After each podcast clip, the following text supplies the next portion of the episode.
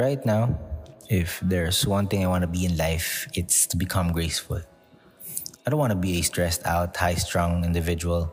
I want to bring comfort to everyone I come into contact with.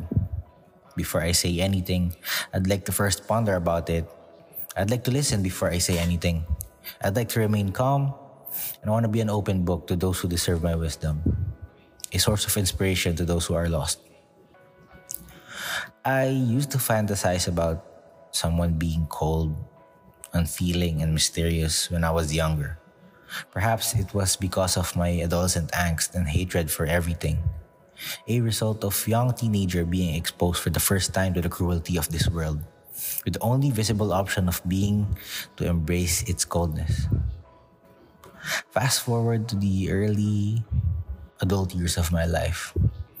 And all that I've ever desired was to become the polar opposite of what I desired as a child.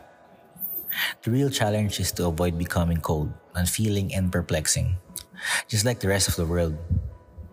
Because being calm is more difficult. It's more difficult to follow a path of serenity and grace than to let yourself be sucked into this darkness of stressful status quo. For a long time, I couldn't tell the difference between appearing calm and actually becoming calm mentally, spiritually, and physically. Not until I realized that we, as humans, have a tendency to misinterpret status with the truth. Beautiful facades are often mistaken for solid foundations. It's something that's in our genes. We're hardwired for this to prioritize status and appearances over getting to know someone or something on a deeper level the challenge has become more difficult after I realized that I've been pursuing the status game of my life and that I was torn between appearing gracious and actually pursuing grace. It appears that being aware of your demons, seeing them makes avoiding them more difficult. And the only way to fix this is to take a step back, reflect, and figure out what I truly want to pursue.